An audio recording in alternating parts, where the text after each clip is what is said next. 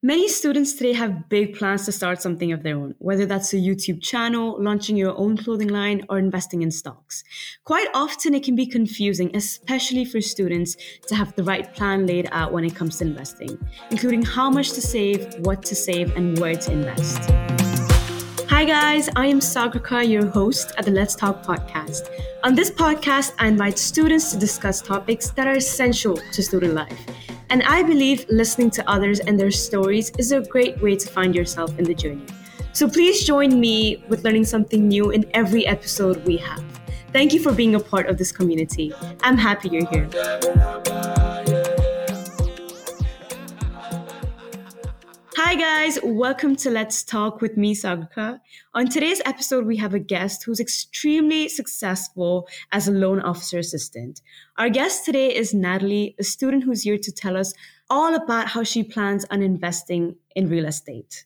Hi, Natalie. Thank you so much for being on this episode. I have so much to learn from you today. I'm so excited for this conversation. Hi, thank you so much for having me. I'm so pumped to talk about um, managing money, investing, and all of the above.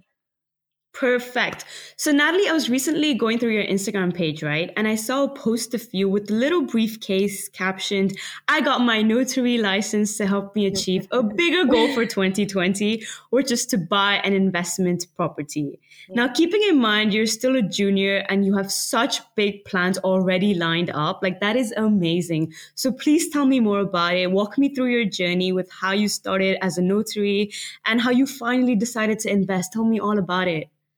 Okay, so um, I started as a notary. I got my notary license last year, and it was something that it was honestly a little spontaneous. Um, it takes a while for your to get your license, a couple of months, and it was over winter break, and I'm like sitting at home. I was studying, doing other things, but I really was just thinking about the future and what what I really want to do, and I knew that I wanted to invest in real estate and I knew I needed something to help me get there. So I was already working as a loan officer assistant. So I kind of had that that help to like if I did get my notary license, I would have clients and I would just reach out to more loan officers.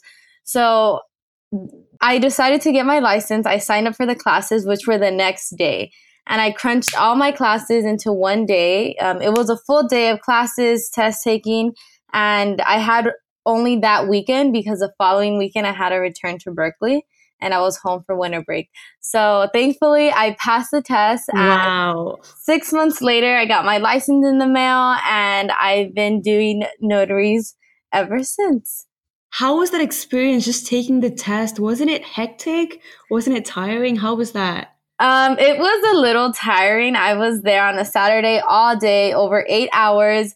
Um, but I think since I'm used to, you know, going to Berkeley, going to school, I was yeah, really true. focused that day and I I just kept thinking about the bigger picture, like why am I doing this? What and ha, you know, having that goal in the back of my head constantly yeah. of wanting to buy an investment property really pushed me. So I just focused and I passed my test. And yes, I'm a loan officer assistant and I do notaries on the side. So those are my two side hustles. Wow. And personally, I don't know much about investing, of course, you know, investing in real estate. But with investing in funds, it's only recently I understood why people say to start as early as possible. Because the sooner you start, like the more time you have to kind of make mistakes and learn like for future use, you know? Mm-hmm. So do you think like that helped you in a lot of ways? Like just starting early so like for the future you're prepared and like just set to start off? Yeah, I definitely think so. Um if you can start at a young age, then I would definitely recommend that. An advice I would give is start as soon as you can. Don't let age push you back. I know, like, in the beginning of my journey, I'm 20 years old and buying homes and investing at 20, 21, 22 sounded like a crazy idea to be able to do that in California but I was just afraid of the number of the age I was because you don't hear it that often. Exactly. But it's, it's definitely possible if you you really focus on your goal. So don't let age, being young, push you aside. Definitely. And now that you mentioned, of course, investing in real estate,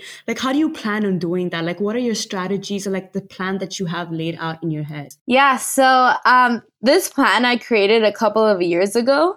So I've been saving my money from my two jobs for about two years now. And I want to wow. buy units in California and rent them out. So I don't want to live in them. I just want to rent them out. So I'd be creating passive income every single month by doing so. And that's my plan. Um, I hope to be buying them within the next couple of months, if not the next couple of years. And it's finally coming to the point where my plan that I created two years ago is finally coming to life. That's um, amazing. Yeah. That's amazing. And like you talked about saving up money, right? And most students right now, as a college student especially, it seems almost impossible with other things in mind, like college tuition, student loans, books, and textbooks. So how did you start that process of saving up money? And like how long did it take you to finally reach that price point that you had, like a goal that you had set in your mind? Mm-hmm. So it's definitely been a journey. I've made a lot of mistakes and I've learned from them, and I continue to grow and continue to adjust different things about managing my money. And I think one thing that really helped is that my jobs, I'm able to work from home with my loan officer job and my notary. It's not an everyday job. So it's those side hustles really help me focus on my school because I am a student first. So I think for students, um, I would recommend maybe like a library job where you can do your homework there if you need it, or any type of side hustle like this. And um, I actually made a lot of mistakes in the beginning. If I had like enough money, I would spend all my money on like I bought like Gucci shoes and oh. I bought like Chanel earrings, and that would be my entire saving. Pick a goal. What do you want to do in the future with that money that you're saving, and how much do you need for that? So every month I look at my bank statements. Okay, what am I spending a lot of money on? Um, a lot of the times for us students, I know it's food. Uh, maybe you can cook at home or eat leftovers. I used to hate eating leftovers, but now I put that into my plan. Um, shopping, I know a lot of us love shopping. I personally don't really buy a lot of clothes anymore. Nails, I know that can be a big expense for us girls. Um, I just yes. paint my own nails. So these little things start to add up and I think just evaluating your finances and definitely, you know, budgeting what you need and what you don't need. So, like traveling, I always fit that into my budget because uh, that to me is like priceless. But I know that like I don't need Gucci shoes, so I'm not gonna be blowing my money like that like I used to. So you definitely are way more responsible with money now, then. Yes, just from experiences yes. and everything and, put together. And I have an Excel sheet that I do every single month on my income and uh, what I spent that month and where most of my money is going. Yes, coming to organization skills, how do you take care of all those documents, papers, like with the documents, the receipts, the finances, how do you how do you keep track of everything all together? I think just the number one thing is just being organized, extremely organized. I write every single that's a thing key, down. That's a key point. That's a key point. Yeah. So my planner, I write every little thing down. I have Google Docs, Excel sheets with every single number, everything that passes my hands. I have um, evidence and hard copies of it. Um, so yeah, I think just being extremely organized and on top of everything, especially with the jobs that I do have um, I have to make sure that everything is organized. Right.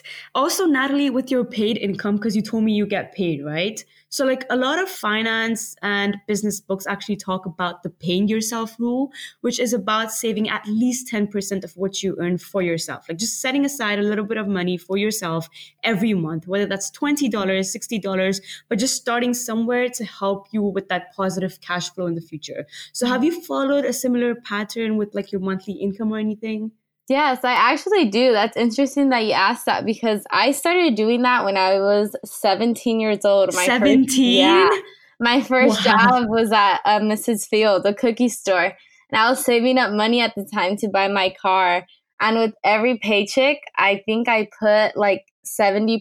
I would actually do the calculations to like the decimal 70% into my savings. At that time, I was in high school. I didn't really have bills. So most of my checks were going to my savings and that kind of evolved till now because after I pay my bills, I think it's still the same around 60% of what I receive goes to my savings. And so after I pay my bills, I don't really have a lot of money left over to, like I said, to do what I used to do, buy Gucci shoes, the other things. Gucci I shoes. focus on the end goal. I focus on the end goal and why I'm saving, and I just break it down that way. Perfect. So again, like progress has been made. You started from somewhere, but you see the progress you've made, right? That's Yeah. amazing.